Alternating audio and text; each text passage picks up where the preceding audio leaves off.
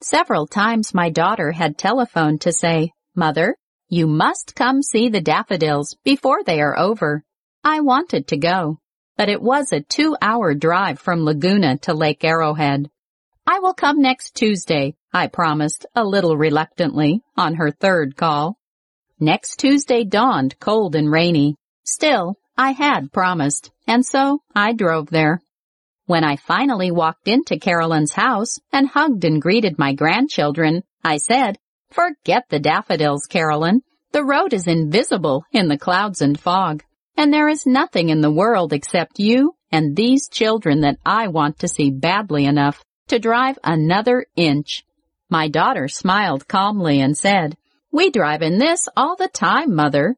Well, you won't get me back on the road until it clears. And then I'm heading for home, I assured her. I was hoping you'd take me over to the garage to pick up my car. How far will we have to drive? Just a few blocks, Carolyn said. I'll drive. I'm used to this. After several minutes, I had to ask, where are we going? This isn't the way to the garage. We're going to my garage the long way, Carolyn smiled, by way of the daffodils. Carolyn, I said sternly, Please turn around. It's all right, Mother. I promise. You will never forgive yourself if you miss this experience. After about 20 minutes, we turned onto a small gravel road, and I saw a small church. On the far side of the church, I saw a hand-lettered sign that read, Daffodil Garden. We got out of the car, and each took a child's hand, and I followed Carolyn down the path. Then, we turned a corner of the path, and I looked up and gasped. Before me lay the most glorious sight. It looked as though someone had taken a great vat of gold and poured it down over the mountain peaks and slopes.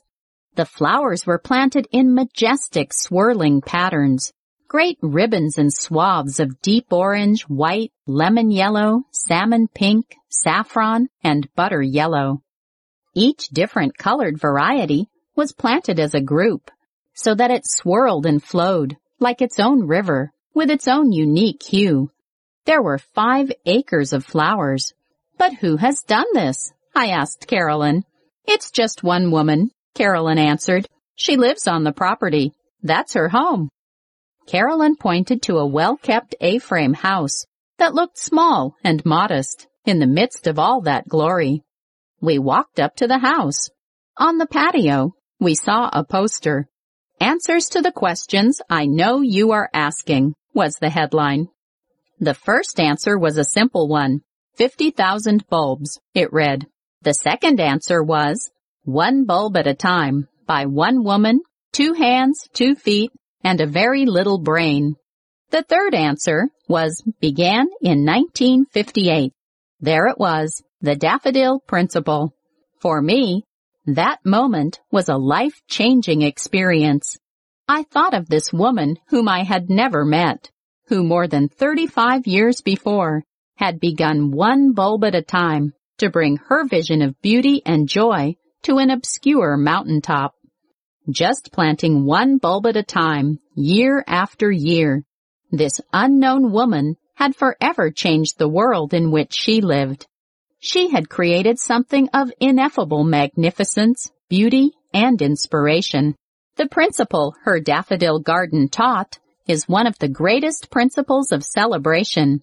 That is, learning to move toward our goals and desires one step at a time, often just one baby step at a time, and learning to love the doing, learning to use the accumulation of time.